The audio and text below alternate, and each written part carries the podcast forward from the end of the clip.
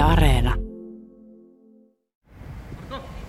Nobel-palkittu kirjailija ja filosofi Albert Camus sanoi aikoinaan, kaikki mitä olen oppinut filosofiasta ja moraalista, olen oppinut sen jalkapallokentältä. Tässä sarjassa käymme läpi kahdeksan esimerkkiä jalkapallon merkityksestä eri puolilla Eurooppaa. Minä olen Kari Kanala, kirkkoherra, jalkapalloseura Zoomin aktiivipelaaja ja jalkapallofanaatikko, miksei romantikkokin. Kyllä mä Jumalan uskon, mutta jalkapallo on kuningas. Yhdellä maalilla Euroopan mestaruus on ratkeamassa. Viimeistä viedään ja nyt ei enää sitäkään. Ja sitten olikin jo tilannetta kyllikseen, ja on sitä vieläkin. Ja sisään maaliin! Loistelijat! Siinä eivät kyydelleet näköjään ole kaukana silmistä, kun mies lähettää kiitokset kyllä kertaan. Koko vaihtopenkki ryntää kentälle. Pelaajat heittäytyvät maahan. Helvetti jäätyy ennen kuin Suomi pääsee miesten jalkapallon arvoturnaukseen. Tai olkoon helvetti pakkasella, mutta huhkajille on taivas nyt auki. Näissä EM-kisoissa ja uskon, että tulevissa. Suomen urheilussa on meneillään kulttuurin muutos. Enää ei halveksuen puhuta potkupallosta. Suomesta nähdään tänä ja ensi vuonna arvokisoissa miesten maajoukkueen eli huhkajien lisäksi myös naisten maajoukkue Helmarit ja miesten futsaalin maajoukkue Saliharrit. Meistä on tullut futiskansa, palloilumaa, ja se ei ole muilta lajeilta pois. Se on vain kirsikka kakussa. Maailman kilpailun laji, ja me aistimme nyt tunnelmaa huipulla. Tässä jaksossa väitän, että meistä tuli jalkapallomaa, kun liityimme Euroopan unioniin. Jälleen Suomelle pallo yhdeksän sekuntia. Kohta voi ranskalainen Benoit Badieu antaa pilli laulaa. Ja siellä Kolme, Paulus kaksi, Arajuuri yksi. nostaa käsiä kyllä. ylös, että yleisö ja mukaan. Ja Pallo ja niin se pilli soi. Suomi on selviytynyt jalkapallon Euroopan mestaruuskilpailuihin. Koko vaihtopenkki ryntää kentälle. Pelaajat heittäytyvät maahan, halaavat toinen toisiaan ja ryntäävät. Ja nyt tulee yleisöä, tulee todella paljon kentälle tuolta päätykatsomosta. Kentällä on kohta jo sata Suomen joukkueen kannattajaa. Mikään ei pidättele tässä. Litmanen yhdessä presidentti Niinistön kanssa antaa aplodit joukkueelle. Loputon odotus on päättynyt tuohon pillin vihellykseen. Suomi ei koskaan ole selviytynyt Euroopan mestaruus MM-kisojen lopputurnaukseen. Nyt on. Noita hetkiä on ainakin minun mahdoton unohtaa. Klassinen kysymys kuuluu jatkossa. Missä olit 15. marraskuuta 2019, kun Suomen paikka EM-kisoissa ratkesi? Minä olin 400 muun ihmisen kanssa Paavalin kirkossa, jonne oli järjestänyt kisakatsomo. Tuttuun tapaan. 21 minuutin kohdalla taivas aukeni. Jasse Tuominen pamautti ottelun avausmaalin. Toinen puoliaika jatkui hienosti. Teemu Pukki iski pallon sisään rankkarista 64 minuutin kohdalla. Pukki pamautti vielä kolmannen maalin 75 minuutin kohdalla. Ensimmäinen maali aukaisi hanat. Toisessa maalissa jengi jo tuuletti ympäriinsä ja kolmannessa maalissa taivas repesi. Kun ottelu vihellettiin päättyneeksi ja Suomi voitti 3-0, tunnelma oli aivan jotain muuta kuin kirkossa on totuttu. Jengi juoksi pitkin kirkkoa riemuissaan. Tätäkö on armo, tätäkö on evankeliumi, tätäkö on ilo. Aivan uskomaton tunnelma. Ja olihan tuo voitto itselleni todella herkkä paikka, jossa tunteet nousivat myös pintaan. Emme ole ensimmäistä kertaa kokoontuneet jalkapallon ääreen apostoli Paavalin hengessä. Seurakunnassani on voinut seurata jalkapallon arvoturnauksia jo vuodesta 2016 asti alttarin eteen levitetyltä kuusimetriseltä screeniltä. Futiskirkossa nautitaan luonnollisesti futisehtollinen tuntiainen matsia. Se vedetään vartissa. Sen lisäksi meillä on mukana myös asiantuntijoita, jotka tuovat ottelun näkemyksensä ja analysoivat peliä ennen, jälkeen ja matsin välissä. Takaa saa kahvia, ulkoa makkaraa. Matalan kynnyksen touhu on taattu.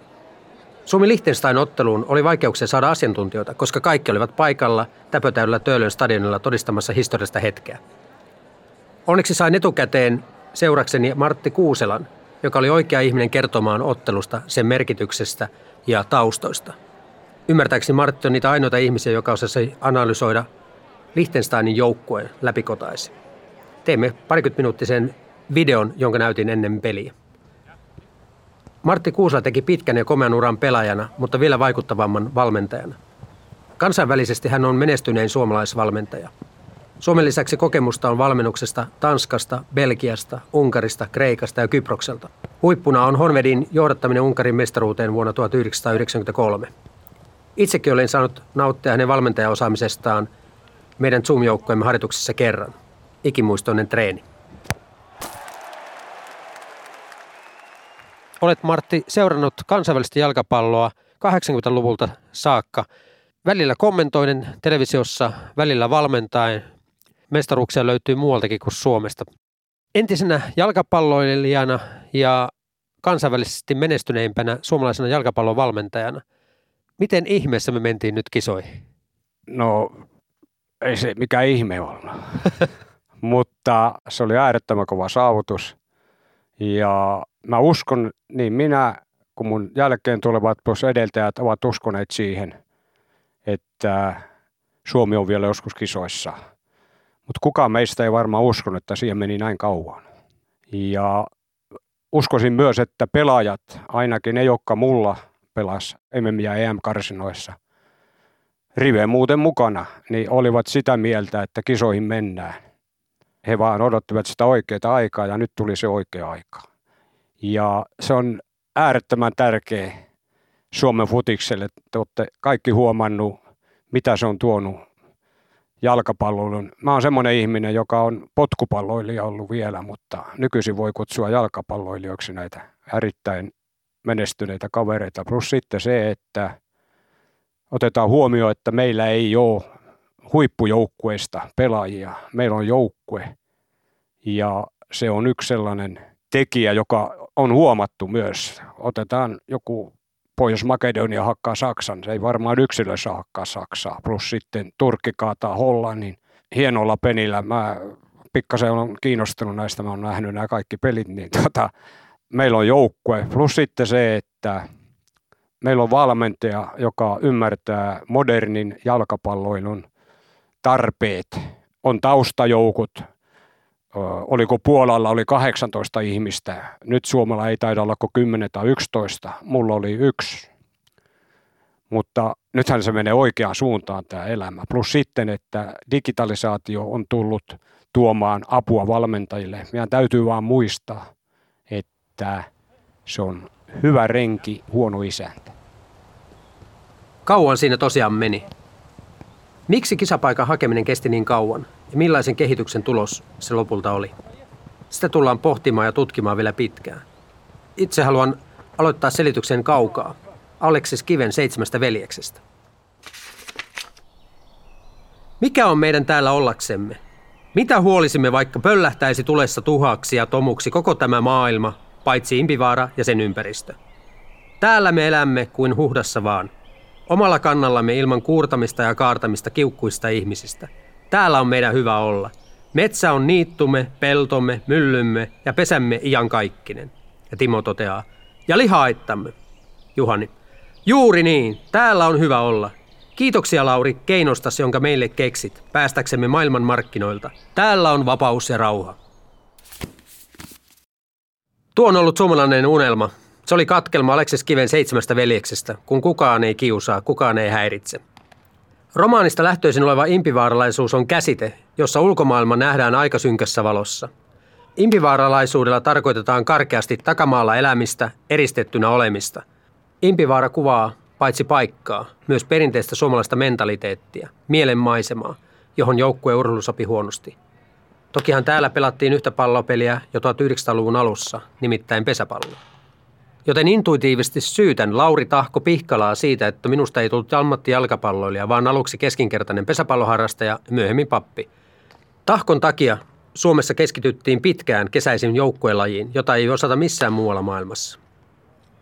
Jalkapallo on kuningaspeli, mutta me olemme niin pieni tasavalta, että tänne mahtuu vain yksi kuningas, Jari Litmanen. Ja vaikka prinssi Pukki, lordi Kamara ja herttua Radetski saavuttivat ensimmäisen kisapaikan – niin Litmasen läsnäolo sähköistää pelien ennakkostudion, kun peliä analysoidaan. Jalkapallo on kuningaspeli, mutta niin vain tasavaltainen Suomi innostui pelaamaan pesäpalloa. Vertauskuvalliset haavat, palot ja kuolemat sodan vertauskuvina, pesänvälit granaatin kantomatkana ja ylhäältä autoritäärisesti johdettu pelin todellisuus valmentajan peliviuhkan myötä takasivat Tahko Pihkalan pelille suotuisat olot. Impivaaralaisuus näyttäytyi ensin kurran pelaamisena kiven seitsemässä veljeksessä ja myöhemmin pesäpallona nurkkakuntaisuuden symbolina. Itse uneksin jalkapalloa päivät yöt. Pimeätä yötä pelätessä nukahdin, kun äitini opettama iltarukouksen jälkeen kuvittelin itseni arsenaalin laitahyökkäjäksi. Kun harhautan vastustajan, kun pallo tottelee hetken vasuria ja kuinka pistän keskelle syötön, josta maali syntyy, ja niin nukahdin levollisesti pelotta. Päivisin potkimme kaikki välitunnit ja selostimme peliä. Ja laskimme maalit. Kutosluokalla tein välitunneilla yhteensä 242 maalia ja kaverini Masto 252. Pahinta kuitenkin oli, että futista ei päässyt pelaamaan joukkueessa. 12-vuotiaana meillä olisi ollut porukka kasassa, valmentajana Ruotsista muuttanut perheensä. Mutta seuran puheenjohtaja naurahti ajatuksellemme.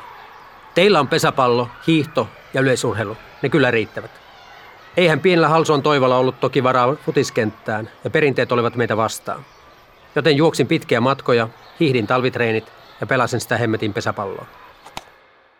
Mihin asti pesäpallossa voi unelmoida? Ei kovin pitkälle, eikä mulla taidotkaan riittäneet. Ainoa lusikka on tullut kakkospalkinto matsista, joka hävettiin Toholammille 42-0. Siinä saavutukset. Mutta eipä kukaan pitkään aikaa unelmoinut futiksestakaan. Tuomas Kyrö kirjoitti uudessa urheilukirjassaan 2015. Suomalaisen jalkapallovalmentajan korkein meritti on maajoukkueen päävalmentajuus. Samalla se on taakka ja tuomio. Maajoukkue ei menesty eikä tule koskaan menestymään. Maan parhaita pelaajia on valmentanut Martti Kuusalan kaltainen intohimoinen ja lykäs mies, joka olisi kunnia kansalainen, mikäli arvokkisoihin olisi päästy. Hän luennoisi jääkiekkovalmentajien sijaan siitä, kuinka suuryrityksen johtoryhmän pitää toimia. Näin kirjoitti Tuomas Kyrö. Ja nyt, ystävät, sillä Fudiksen kautta meistä muukalaisista tulee ystäviä. Meillä on käsissämme sukupolvien unelma. Me menimme kisoihin. Silloin alkoi myös jalkapallon eurooppalaistuminen. Olihan suomalaispelaajia toki siirtynyt Euroopan ammattilaiskentille. Aulis Rytkönen lähti Ranskaan 50-luvulla, Arto Tolsa meni Belgiaan 60-luvun lopulla ja Ati Kismail 70-luvun lopulla Turkkiin. Lähtipä Kai Haaskivi aina rapakon taaksekin, mutta he olivat harvinaisuuksia. Jalkapallon nousu liittyi kaupungistumiseen ja vaurastumiseen monella tavalla. Se toi ihmiset yhteen, opetti heidät tekemään yhteistyötä ja tarjosi pelikenttiä. Kuten CMXn AV Yrjänä laulaa, kaupunki on liitto pimeään vastaan.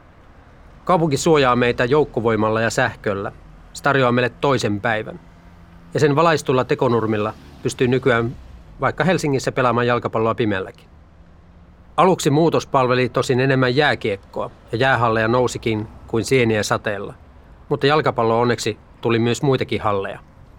Mieleen piirtyykin myyttinen kuva Jari Litmasesta pikkupoikana pompottelemassa palloa Lahden suurhallissa. 80-luvulla täältä lähdettiin ulkomaille pelaamaan jo selvästi enemmän. Esimerkkinä vaikkapa Mika Lipponen Espanjana Hollantiin, Ari Tsiko Jelm ja Pasi Rautenen Saksaan, Petri Tiainen Hollantiin. Kansainvälisen kokemuksen myötä Suomen maajoukkuekin vahvistui. Ja lopulta emme olleet kaukana paikasta vuoden 1986 MM-kisoista.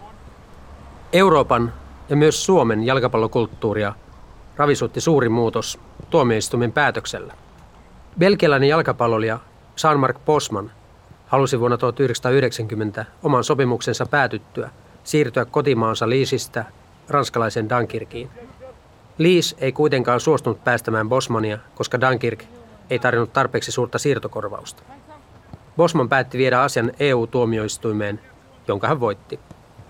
Ennakkotapauksen ansiosta EU-alueen joukkueurheilun ammattilaispelaajat saavat nykyisenkin siirtyä vapaasti seurasta toiseen sopimuksensa päätyttyä.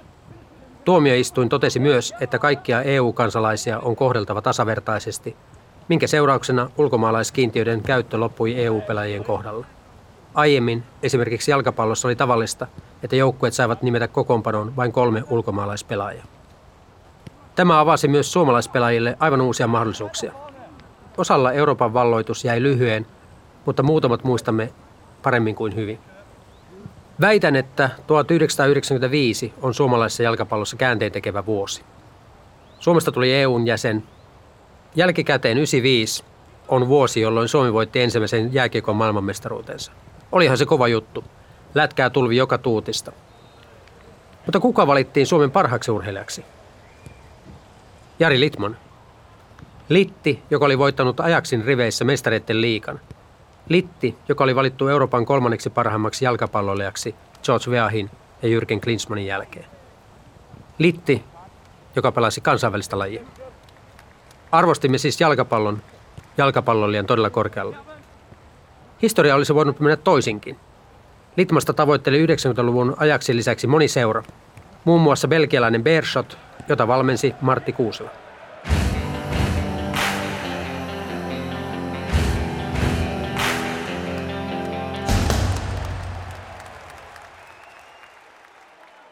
Mä olisin ottanut Jarin Pelkiaan ja meidän johto olisi ottanut, mutta Hape, kampanji Hape ja Jari olivat äärettömän fiksuja. Ne menivät mieluummin ajaksiin. Jari kävi mun luona, asui mulla luona muut viikon, oli viikko kaksi ja harjoitteli meidän kanssa ja heti ensikosketuksesta näki, että siellä olisi seuraajohto ottanut, mutta näitä pelaajia on paljon muitakin. Mä en halua nyt nimellä niitä, koska niitä on niin paljon, mutta nostan kyllä hattua kaikille näille pelaajille niissä olosuhteissa, missä ne tekivät. Ajattele silloin, kun ne lähti maajoukkueeseen pelaamaan, niin monesti seurat vastusti, koska niillä oli tiukkaa, että ne pääsee pelaamaan. Ajat on muuttunut ja jalkapallo toisaalta on ammattimaistunut ja ehkä, ehkä koventunutkin, ainakin niin kuin asenteiltaan, mutta yhä maajoukkue edustuksessa on jotain gloriaa, joka ei menetä hohtoa. Ei se, ei se kyllä se nousu kun meni ja sitten pääsin sinne juhliin poikien kanssa ja sieltä ovelta ne tuli bussilasi ja tuli meni, niin esimerkiksi valmentaja kaikki tuli ensin ja muutama pelaaja halamaan, niin tämmöinen hiljainen poika kuin minä, niin meni vielä hiljaisemmaksi, että mä sain tosi monesta maasta ystäviltä onnittelut, että Suomi on mennyt, koska ne tietää, että meillä ei ole ollut helppoa tehdä tätä futista. Ja nyt se on siellä. Nyt vaan toivoo, että meillä on äärettömän kova lohko ja toivois vaan, että siellä menisi kaikki hyvin. Ja just tämmöinen joukkuepeli, jolla Ukrainalta nipistettiin pinna, niin sillä voidaan nipistää ihan varmasti niin Tanskalta Pelkialta. Ennen nyt saavutettua EM-kisapaikkaa on kuitenkin koettu myös katkeria pettymyksiä. Voi luoja paratkoon.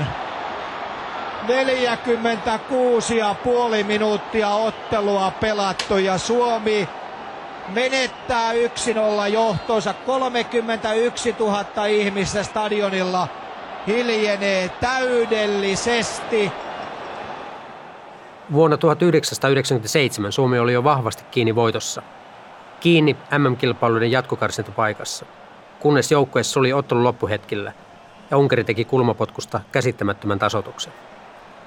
Pallo pomppi viiden suomalaispelaajan kautta maaliin. Muistaakseni Paatelainen, Ylönen, Hyypiä, Mahlio, lopulta maalivahti Teuvo Moilanen, jonka omaksi maaliksi tämä tragikoominen flipperi lopulta merkittiin. Minä itkin, taivas itki. Olin ollut katsomassa Unkarin peliä jo Unkarissa. Silloin tuli takkiin. Silloin en vielä tiennyt, että se olisi ollut se ratkaiseva peli. Mutta tuon 97-pelin, Suomessa pelatun Suomi-Unkarin matsin, muistaa hyvin eläkkeellä oleva Helsingin Sanomien päätoimittaja Reetta Meriläinen, joka on ollut minulla asiantuntijana useissa futiskirkoissa, Paavalin kirkossa. Reetta on tullut tutuksi itselleni myös kirkon liikunta- ja urheiluneuvottelukunnan varanpuheenjohtajana, jossa itsekin toimin. Reetta Meriläinen toimi Helsingin Sanomien päätoimittajana vuodesta 1991 vuoteen 2011 20 vuoden ajan. Toimittajauransa aikana hänet on valittu myös parhaaksi urheilutoimittajaksi vuonna 1980. Olitko Reetta paikalla Suomi-Unkari MM-karsintaottelussa 97? No en ollut paikalla, mutta kuuntelin sitä Sallassa radiosta. Ja siis sitä murheen määrää en, en kyllä varmaan unohda ikinä. Et siis kun ei tiennyt, että et itkeekö vai nauraa vai huutaa vai mitä voi tehdä, kun siis kun siinä oli kerinyt tulee se euforia, että nyt, nyt onnistutaan. Ja sitten se plää, se omien pelaajien kautta pomppinut Unkarin maali, joka sitten hoiti meidät taas kerran pois kisoista. Mä olin paikalla ja se on toinen niistä kerroista, kun mä oon itkenyt. Silloin sato, joten ei sitä näkynyt niitä kyyneleitä, mutta olo oli hirveä. Mä olin paikalla, mä näin ja mä olin ollut jo Unkarissa katsoa Unkari-Suomen ja silloinhan me hävittiin ja silloin me tavallaan mokattiin mahdollisuudet. Jo, mutta että me päästiin lopussa hyvin lähelle Ja sitten kävi niin kuin Akuankalle käy hanhuhanhien seurassa. Unkarilaiset koski palloa viimeksi potkastessaan kulmapotkusta ja sitten se pomppi suomalaista vuoron perään sisään ja voin kuvitella, mitä se on ollut radiosta kuultavana. Miten selostaja voi selostaa tuolla? Se on siis, semmoista tuntuu, että siinä oli semmoista e- epämääräistä ulinaa kuulu sieltä radiosta vähän ja sellaista niin kuin voi ei. Ja jos mä nyt oikein muistan, niin se oliko se vielä niin, että se pomppasi jonkun pelaajan takapuolen kautta. Joo. Että siis, että tuota, voi sanoa, että että se menisi niin suoraan päin peitä. ja, joo, et, et, et, kyllä se, se oli todella, se, se pettymyksen määrä oli jotain aivan käsittämätöntä. Että niin kuin, sitä ei voi oikein mitata, se piti kokea tuokin. Mutta sitten näistä itkuista vielä, niin mähän olen itkenyt kyllä montakin kertaa, mutta sitten kyllä mä itkin silloin, kun tämä, huhkajien pääsy EM-kisoihin se Liechtensteinin pelin jälkeen. Niin silloin ei, tuli vaan ihan vedet vaan virtoina silmistä. Se oli mahtava hetki. Mulla on ollut tapana pitää futiskirkkoa tuolla Paavalin kirkossa. Meillä on kuusimetrinen skriini ja säkin oot ollut siellä asiantuntijavieraana muutamaan otteeseen ja katsottiin EM- ja MM-pelejä aikaisemmin, mutta sitten haluttiin näyttää Suomi-Liechtenstein-peliä. Tunnelma oli erinomainen siellä ja en muista, että kirkossa olisi huudettu ja hihkuttu niin paljon. Ja siinä purkautui jotain semmoista, joka on ollut meidän sisällä pitkään. Joo, siinä oli jotakin, siinä oli niin paljon tunteita ja, ja siinä oli tavallaan tullut sellainen, että nyt vihdo, semmoinen niin iso semmoinen vihdoinkin niin kuin isoilla kirjaimilla ja sitten sellainen vuosien odotus ja, ja vuosien turhautumiset ja se kaikki purkautui siinä sitten yhtä äkkiä. Että olisi, se oli siis, ei, ei sellaista tunnemyrskyä siis kauhean usein kyllä koe. Että jos joku olisi tullut silloin Paavalin kirkon ovelle, se olisi kuvitellut, että siellä on joku ihme herätyskokous meneillä, että tuota, nyt kansa on ihan ekstaasissa. Kyllä, ja kyllähän se jonkun sortin ylösnousemus olikin, koska siellä murheen alhossa oltu pitkään. Ja sitten sekin on näkökulma kysymys, koska onhan Helmarit mennyt kisoihin muutaman otteeseen ja nyt menivät taas. Ja nyt meni myös futsal-porukka. Reetta Meriläinen, onko meistä tullut yhtäkkiä jalkapallokulttuurin maa? Musta tuntuu, että me on pikkuhiljaa kasvettu jalkapallokulttuuriin myöskin. Että tuota, siis mä, mä oon miettinyt, mistä se johtuu, että meillä on tällainen myö, myöhäisherännäisyys tässä jalkapallossa, mutta tota, ehkä siinä meillä on ollut pari vahvaa joukkueurheilua siinä pikkasen niin kuin himmaamassa tätä kulttuurin syntymistä. Ja sitten se toisaalta sit se, että se kulttuuri, että se ruokittaisi, se on vähän niin kuin hapanjuurit, sitä pitää ruokkia menestyksillä. Ja sitten tietysti naisten, naiset meni jo ennen miehiä, naisethan on tunnetusti niin kuin nopeita, mutta se ei aiheuttanut niin suurta ehkä tämmöistä tai vahvaa tunnetta, koska naiset ei ollut kerinyt epäonnistua niin monta kertaa – kuin miehet. Että tuota, naisten kuitenkin se fudis on vasta sieltä 70-luvun alusta saakka ollut, ollut niin kuin tuollaisella, miten mä sanon, laadukkaalla tasolla. Mutta että, eh, kyllä tätä miesten maajoukkueen pääsy arvokisoihin, niin kyllä sitä on odotettu aivan toivottoman kauan. Mitä tappioista ja vastoinkäymisistä voi oppia? Kasvattiko karmea Unkarin peli meitä? Miten jälleen rakentaa maajoukkuetta tämän jälkeen? Tähän haluan lainata Väinö Linnaa ja täällä Pohjantähden alla klassikkoa. Hän oli lyöty mies, sekä sielun että ruumiin puolesta. Hän oli palannut sinne, mistä oli lähtenyt, tämän pienen ja harmaan torpan piiriin. Täältä oli kaikki alkanut, tuvan lattialta, vaihe vaiheelta suurentuen, kunnes oli saavuttanut sellaiset mittasuhteet, että mies oli ollut kuin lastumyrskyssä – nyt oli jäljellä vain pirstaleita ja hän niiden keskellä sammuneena ja tyhjänä. Oli aloitettava alusta, paneuduttava jälleen pieneen ja arkiseen sekä pysyteltävä siinä. Joskus kun hän teki lantakuormaa, pysähtyi tarikon liike ja silmä jäi tuijottamaan jotakin kaukaista. Mutta hän repaisi kohta itsensä irti ajatuksistaan ja alkoi pistellä kiivaasti ja päättäväisin liikkeen. Mutta hän ei ollut enää ruumillisestikaan sama mies kuin ennen – ja kun voimattomuus ilmeni oikein selvästi, valtasi miehen epätoivo.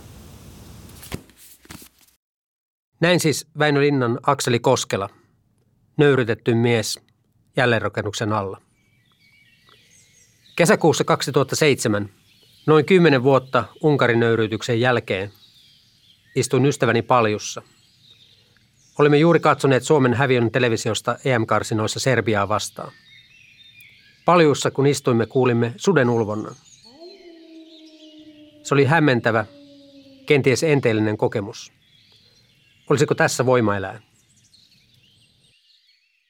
Muutama päivä myöhemmin olin seuraamassa Helsingin Olympiastadionilla Suomen maajoukkueen seuraavaa EM-karsintaottelua Belgia vastaan. Ja silloin tapahtui vielä ihmeellisempiä. Pensa sai kovan syötön, nousee jalasta tuo pallo ja toiseen koskuen pääsee. Nyt se huuhkaja muuten lähti lentoon. Lentää stadionin yllä. Komea lintu suoraan kentälle ja menee sinne kentälle tuohon rangaistusalueen, Belgian rangaistusalueen rajalle ja uudelleen kentällä on se valtavan komea iso lintu. Miten se poistetaan kentältä? Näin se tuli siihen. Peli jatkuu kaikesta huolimatta. Railikin on ihmeissään siitä. Pelaajat käyvät katsomatta. Se haluaa osallistua peliin. Syöksyy kohti Belgian maalia ja menee ylähirren päälle. Maalia ei tule. Huhkaja on Belgian maalin ylähirren päällä. 19 minuuttia pelattu. Tällaista vai voi sattua Helsingissä Olympiastadionilla. Kun katselin stadionin huuhkajaa, ajattelin, että onpa tämä jännittävää. Olen asunut Hampurissa ja Lontoossa nyt viisi ja puoli vuotta. Enkä ole tajunnut, että Suomesta on sillä aikana tullut maa, jossa kuuluu suden ulvontaa, missä huuhkeat lentävät jalkapallokentälle. Villiä touhua. En tiedä entelikö pubihuuhkaja jo tulevaa, mutta jälkikäteen näin on helppo ajatella. Suomen kapteeni Hannu Tihinen ja päävalmentaja Roy Hodgson kiittelivät ottelun jälkeen huuhkaaja välintulosta – jonka vuoksi ottelun tuomari Mike Riley joutui keskeyttämään ottelun noin kuudeksi minuutiksi. Pian sen jälkeen Suomi teki maalin ja voitti lopulta 2-0 Belgia. Siis Belgia. Vähän on eri suuntiin menneet tiet sen jälkeen, mutta nyt me kohtaamme uudestaan. Ja maajoukkueen lempinimeksi vakiintui vähitellen huuhkajat. Paikan päällä tätä katseli myös Valkeakosken Hakan nykyinen päävalmentaja Teemu Tainio, joka vuosien ajan oli Suomen maajoukkueen avanpelaajia – Tainio kuului Litmasen lailla siihen kultaiseen sukupolveen, joka nosti Suomen maajoukkueen tasoa huimasti, mutta joka koskaan ei päässyt arvokisoihin. Torniosta kotoisin oleva Tainio ei ainakaan enää ollut impivaaralainen, sillä hän lähti Ranskan osäriin vain 18-vuotiaana.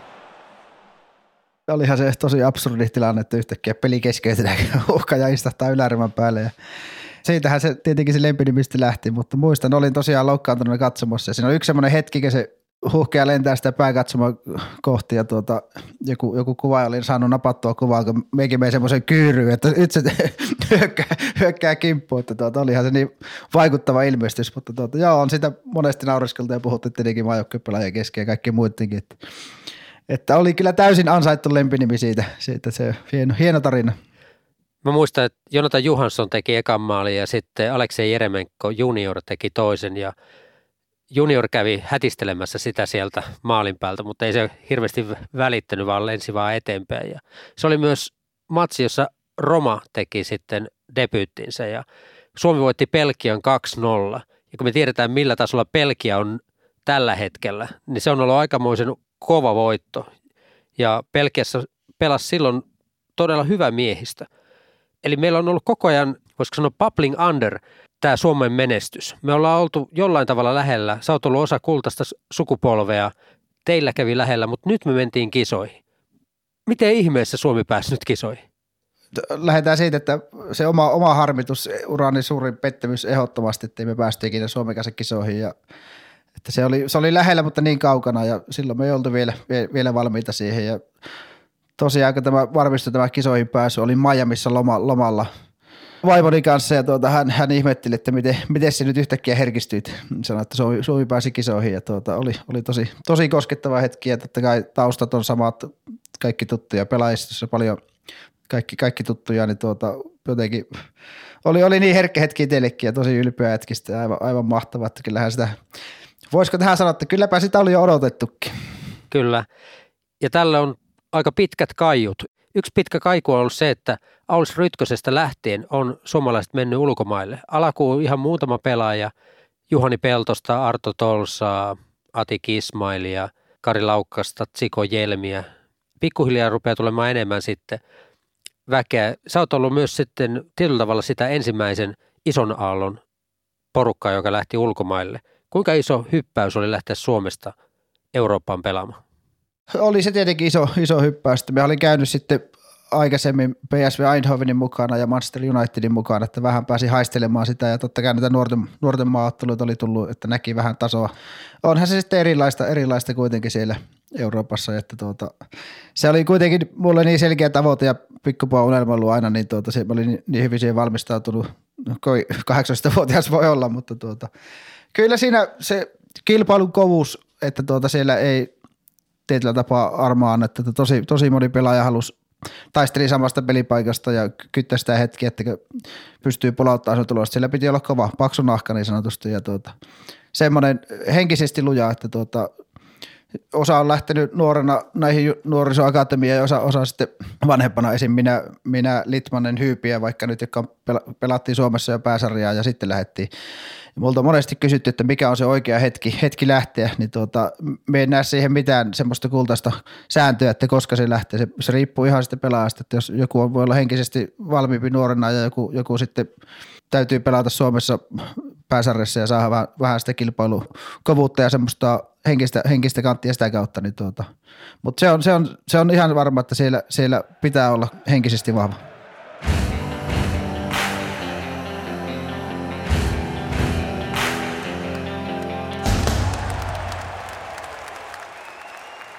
Nyt huuhkajia rakastetaan, nyt heidät tunnetaan.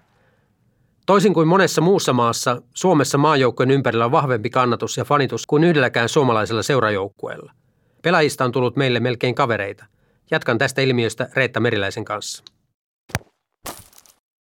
Jos ajatellaan jalkapalloa keskiluokkaistumisen kannalta, niin se tarkoittaa sitä, että ruvetaan tietämään meidän pelaajia entistä paremmin. Heitä alkaa olla joko mainoksissa tai selkeästi puheenaiheena niin, että kun sanotaan nimi, niin se loksahtaa tavalliselle ihmiselle välittömästi, mihin se kuuluu.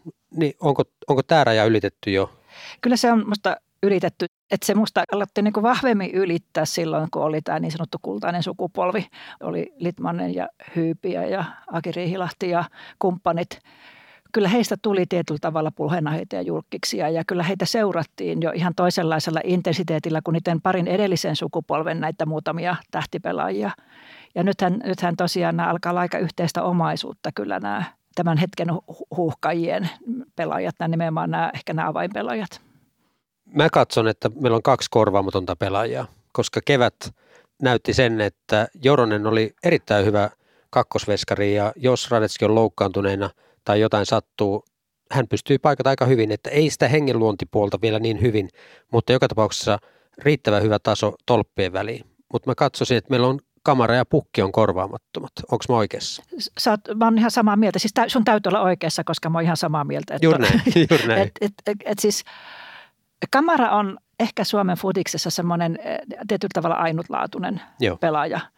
Että tota, eh, pystyy pelaamaan molempiin suuntiin aika hyvin. Sitten se pallon ja pelin taju on niin omaa luokkaansa, että hän pystyy sitä peliä järjestämään ja rakentamaan. Hän pystyy tuo, luomaan muille menestymisen paikkoja. Että tuota, hänen ajatuksensa aina kulkee niin kuin ne tarvittavat metrit edellä. Että et on ihan, ihan huippu kyllä. Ja sitten mä luulen, että hän on nyt saanut kovuuttakin sillä tavalla, että pystyy voittamaan kaksinkamppailuja. No pukki on pukki, että tuota, jokainen joukkue tarvii tällaisen maalintekijä, joka, joka tekee maalin melkein missä suunnasta tahansa. Ja, ja sitten pukissa, pukki on minusta hyvä esimerkki siitä, miten ihminen voi kehittyy ja voi kehittyä vielä aika kypsällä iälläkin, että tuota, hän koko ajan tavallaan parempi ja parempi. Ja hän tuli nuorena jo, voisiko sanoa huipulle, koska Kotkasta tie vei Seviaan ja sitä myöten pikkuhiljaa käyty sitten useammankin maan kautta. Ja viimeisin jalostuminen tapahtuu sitten Noritsissa, jossa kolme kautta hän on pelannut ja hän on jo nyt kymmenen kaikkien aikojen parhaan maalintekijän joukossa tässä joukkueessa kolmessa vuodessa. Kertoo siitä, että hän on saavuttanut semmoisen tason yli kolmekymppisenä, jossa menestystä tulee sekä seurajoukkueelle että myös sitten maajoukkueelle. Käytännössä pukki teki ne maalit, mitä me tarvittiin tässä turnauksessa. Ilman pukkia niitä maaleja ei, ei olisi syntynyt. Ei, ei olisi syntynyt ja oikeastaan vielä mä laskisin sinne sen kauden ennen Norwichia siellä Tanskassa, jossa, jossa hän törmäsi onnekseen sellaiseen valmentajaan, joka vaati häneltä paljon enemmän kuin aikaisemmat valmentajat. Ja sai jotenkin sinne pukin päähän menemään se, että sun täytyy olla hirveän paljon paremmassa fyysisessä kunnossa ja sun täytyy osata elää huippuurheilija elämää, jossa aiot olla huippuurheilija.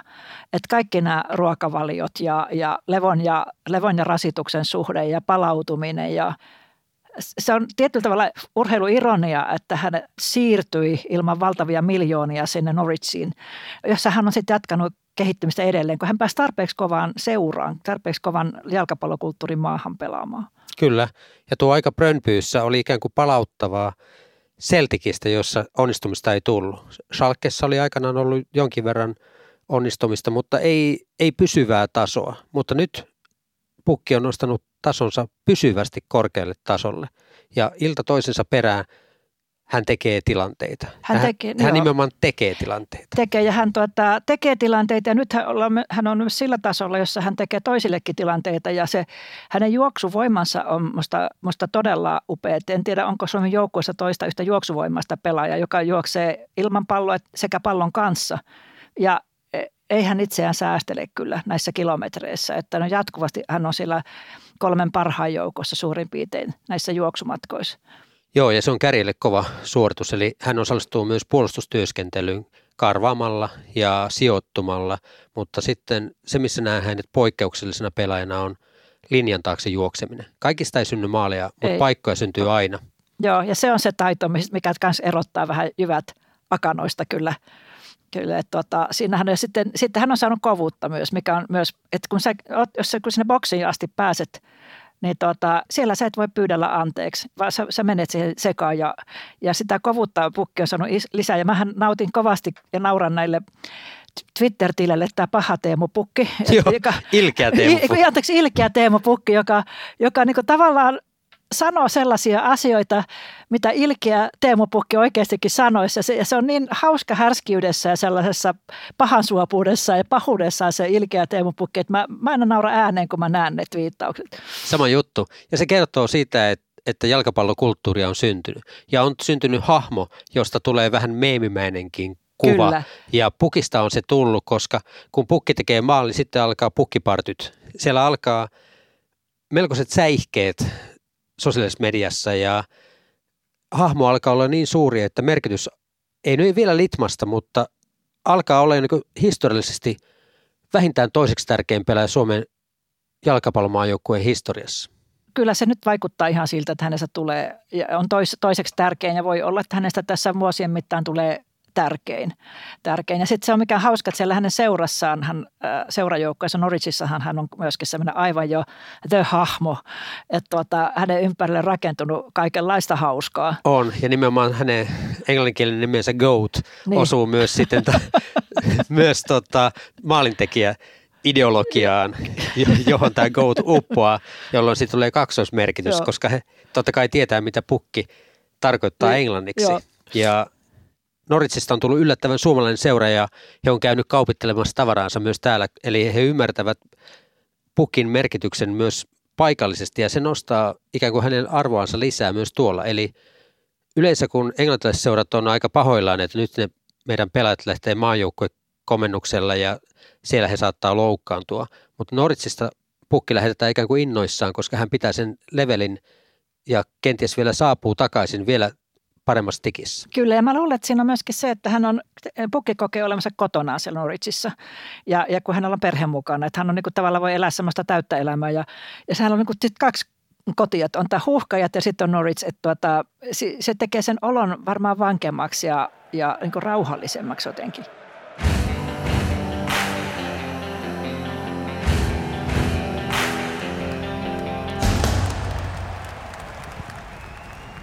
Kerron jo aiemmin, kuinka Akseli Koskela palasi vankileiriltä murrettuna miehenä Väinö Linnan täällä Pohjantähden alla klassikossa. Jälleenrakennus aloitetaan nöyrästi, pienestä. Akselin poika Vilho Koskela on Väinö Linnan tuntemattoman sotilaan keskeinen hahmo. Isänsä tavoin hänessä on karismaa. Hänessä on johtajuutta. Vilho Koskela kaivetaan esiin, kun katsotaan millainen on hyvä suomalainen johtaja. Hän vie porukkaansa edeltä vaikeisiin maastoihin. Hän katsoo, että kaikki pääsevät mukaan. Ketään ei jätetä. Mutta enimmäkseen hän on siellä joukossa keskellä. Pappina näin, että hän muistuttaa paimenta. Tätä paimenta muistuttaa myös Markku Kanerva. Hän on kuin paimen. Hän on johtaja, josta yhteiskunnan olisi opittava. Suomen maajoukkueen huhkajat nimittäin näyttää, mitä on joukkoon kuuluminen. Itse pohdin usein, mitä on joukkoon kuuluminen mitä on joukkoon sopeutuminen. Jos meidän täytyy sopeutua kuuluaksemme joukkoon, jotain on vielä siinä joukossa. Mutta jos kuulumme joukkoon olemalla itseämme, juuri sellaisena kuin olemme, ymmärrämme, että sellaiseen joukkoon haluamme kuulua. Siinä joukossa on kyse ryhmästä, tiimistä, joukkueesta. Irlannin maajoukkuekoutsi totesi, että Suomen maajoukkue on kuin seurajoukkue. Pelaajat tuntevat toisensa, luottavat toisiinsa. Helsingin Sanomien haastattelussa Joona Toivio totesi, tänne on helppo tulla, täällä saa olla oma itsensä. Maajoukkueen läpi virtaa luottamus. Pelaajien luottamus kapteeneihin, kapteenien luottamus päävalmentajaan, johtoportaiseen. Luottamus on läpäisevä. Se on luottamusta paimeneen. Elämä on joukkuepeliä ja peli kulkee kun on luottamusta. Peli kulkee kun on erilaisuutta. Ja peli kulkee kun ymmärrämme ainutlaatuisuuden merkityksen osana yhteisöä. Ja peli kulkee kun on paimenia, jotka katsovat perään, jotka vievät edeltä, jotka kulkevat mukana. Paimenen tavoin Kanerva on katsonut eteenpäin. Katsonut vihreämmille niityille, sinne hän meidät johdattaa. No, EU-liittymisen myötä olemme parasta A-ryhmää. Olemme vihdoinkin päässeet pois Impivaarasta. Jälleenrakennus on alkanut. Meillä on Vilho Koskelan tapainen karismaattinen johtaja, joka saa joukot liikkeelle. Mutta missä vaiheessa tuli konkreettinen käännekohta? Milloin alkoi uusi jälleenrakentaminen? Yleurheilun toimittaja ja selostaja Matti Härkönen on monelle jalkapalloromantikolle sinivalkoinen ääni, joka selostaa kaikki Suomen EM-ottelut. Hän on tullut meille tutuksi jo pidemmän aikaa jalkapalloselostusten myötä, muun muassa 2012 EM-kisojen, 2013 maanosaliittojen kapin ja 2014 MM-kisojen kautta. Mies juoksee itsekin pallon perässä Malmin palloseurassa miesten kolmosessa. Matti Härkösellä on selkeä käsitys siitä, milloin huuhkajat nousi ilmaan. Milloin huuhkajat lähti todelliseen varsinaiseen nousukiitoonsa. Hänen mukaansa se tapahtui MM-karsintojen ensimmäisellä kierroksella Tampereen Ratinan stadionilla 2017.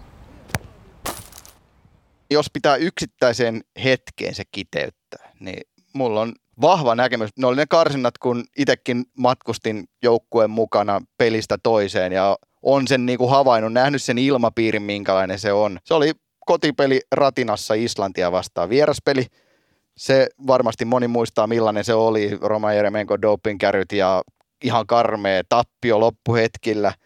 Ne pelaajat tiedosti siinä vaiheessa, että että tota Islanti nyt hehkutetaan niin kuin joka tuutista. Ja sitten nuo pelaajat oli silleen, että ei toi on niin hyvä joukkue. Ja se oli tavallaan semmoinen hetki, että kun se joukkue itseluottamus oli niin kuin oikeasti aika lähellä nolla. Että kun tuli vaan turpaan koko ajan, niin se on ihan ymmärrettävä.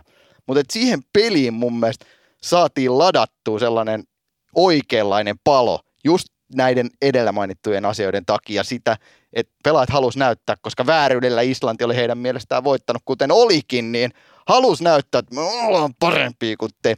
Siinä pelissä se asenne, Suomen ilkeys, mikä oli loistanut mun mielestä poissaololla pitkän aikaa, siinä se näkyy ekan kerran.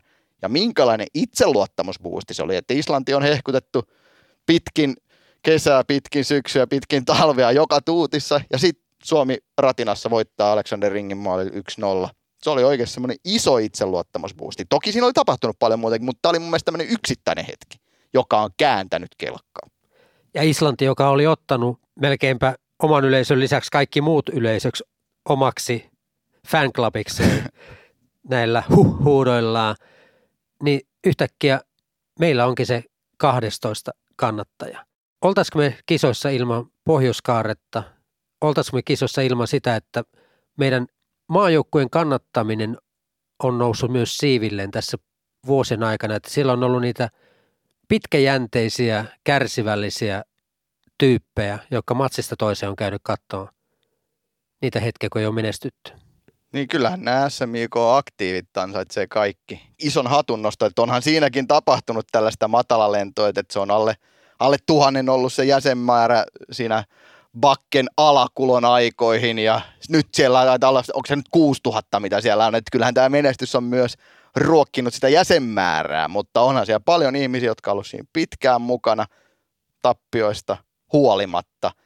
En tiedä, onko se avittanut Suomeen kisoihin, mutta et kyllähän kannattajilla ihan valtava merkitys ylipäänsä jalkapalloottelu, jalkapallotapahtuma on kaikkinensa Ja sehän on tullut niin selvästi esiin tässä korona-aikana, kun on tyhjät katsomot ja vale, vale-yleisöt, niin, kuin, niin se on ihan, se on niin kuin haaleita kaurapuuro. Se on vähän muovista ja se on vähän, näyttää mistä on kyse sillä toisella puolella, eli rahan keräämisestä.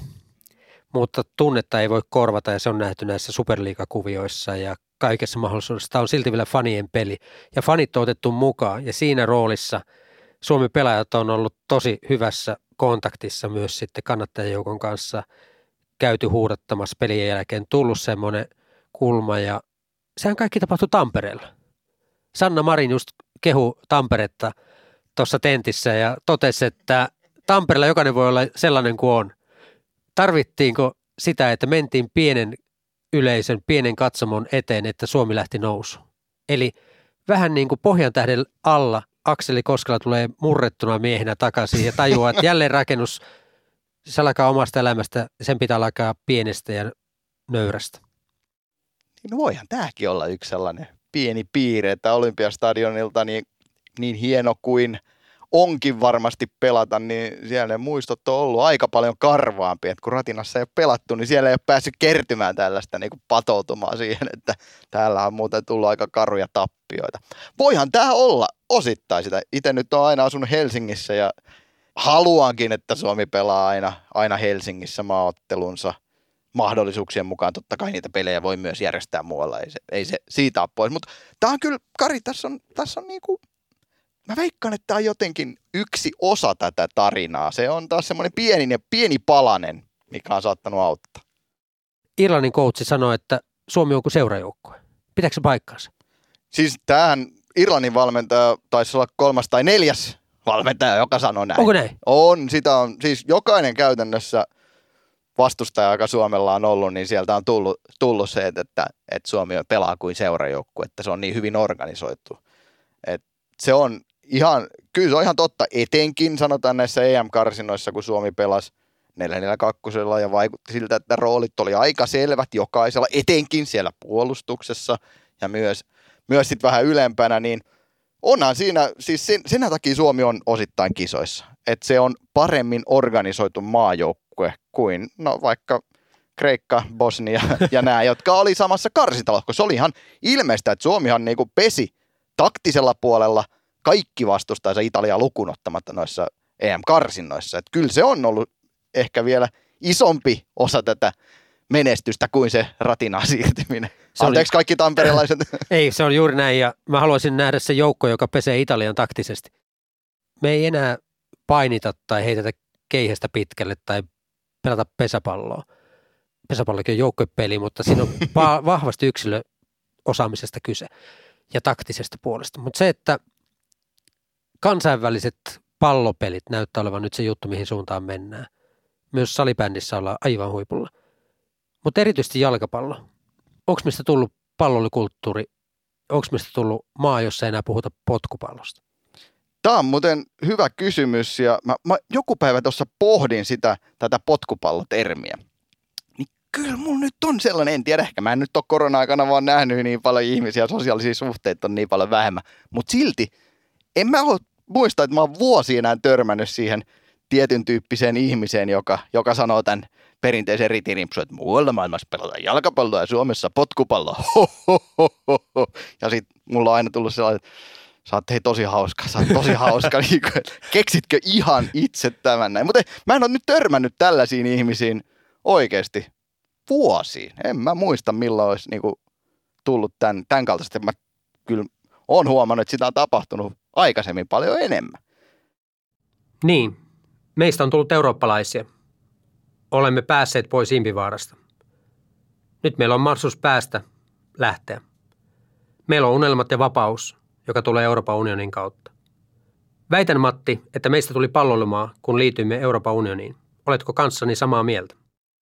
Ei se yksistään riitä, eihän se, nyt, eihän se yksistään, että, mutta on ehkä hyvä tällainen suoraviivaistus, että, mutta toi on kaikki totta, toi on kaikki totta, mutta onhan siihen vaadittu sit mun mielestä paljon muuta. Onko sitten EU-liittyminen ollut sykäys monille muille asioille, mutta on jalkapalloa pelattu iät ja ajat ja sitä on pystynyt näkemään TV-stäkin ennen, ennen EU-liittymistä, mutta Tässä on näitä, että 95 oliko Suomessa joku 70 000 jalkapalloharrastajaa tai rekisteröitynyttä pelaajaa ja 2017 se oli mitä se oli, 140 000, eli kaksinkertaistunut käytännössä se määrä. Se on iso osa.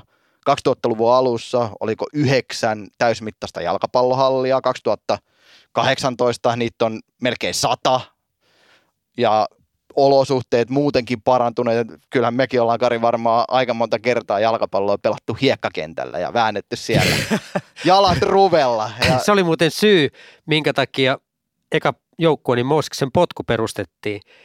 Pelattiin teologiplanttuina yliopistosarjaa ja sitten pelattiin talvisarjaa. Sitten me tajuttiin, että sen sijaan, että me, meillä kaikilla menee nivukset täällä jäisellä kentällä, niin Fudissa on ymmärtääksemme kesäpeli.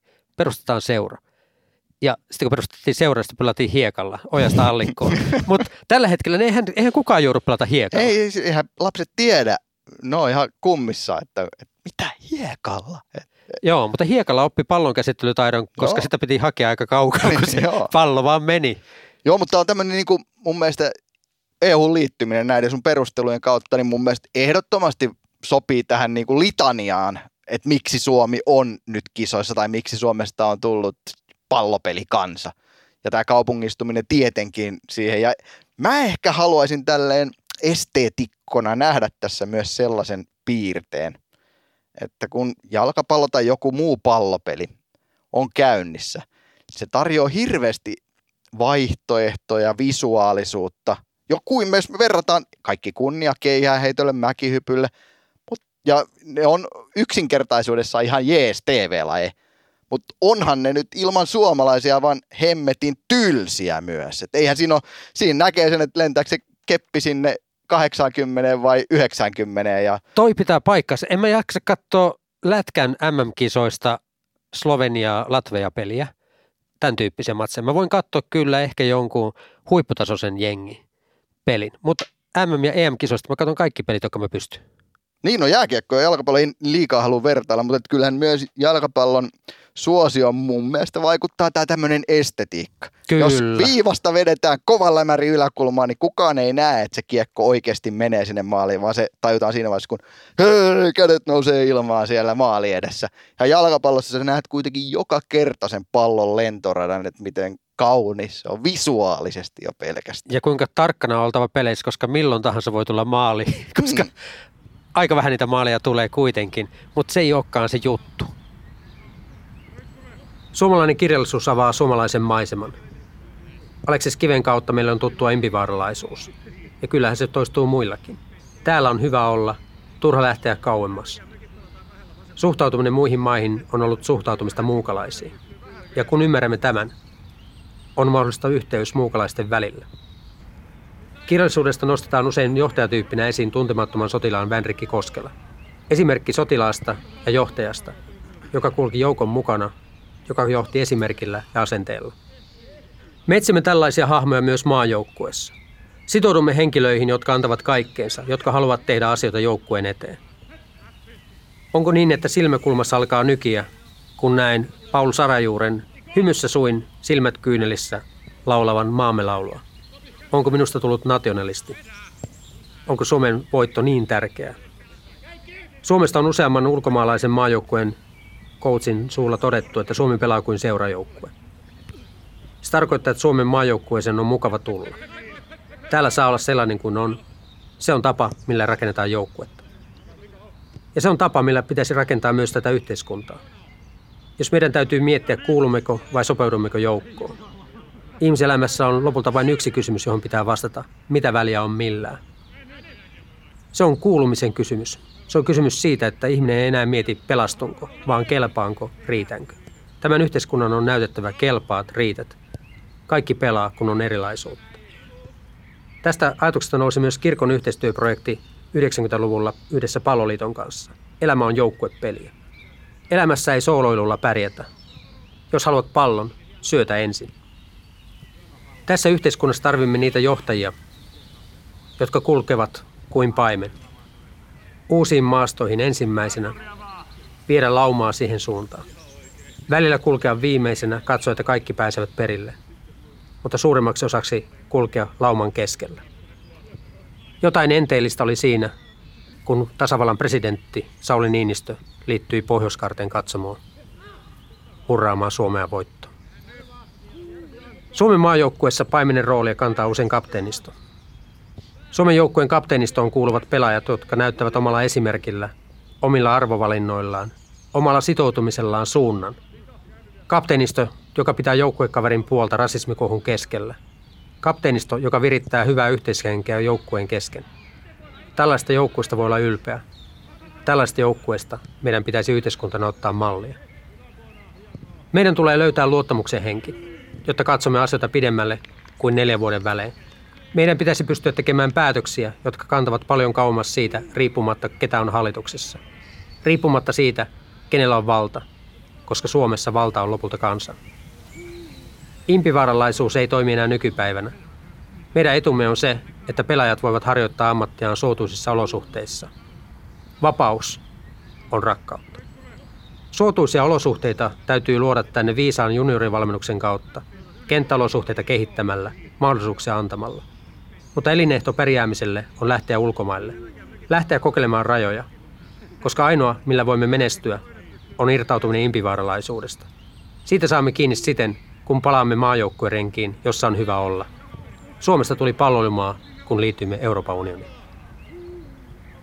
Ja kaikki me Euroopan unioniin haikailevat, kaikki me impivaaralaiset, kaikki me siltä väliltä, me voimme yhdessä huutaa S, U, O, M, I ja olla ylpeitä, koska oi Suomi on, oi Suomi on, oi Suomi on niin ihanaa. On meillä rive pukki ja lukee, oi Suomi on niin ihanaa. Juman kautta me mentiin kisoihin ja ollaan ylpeitä siitä.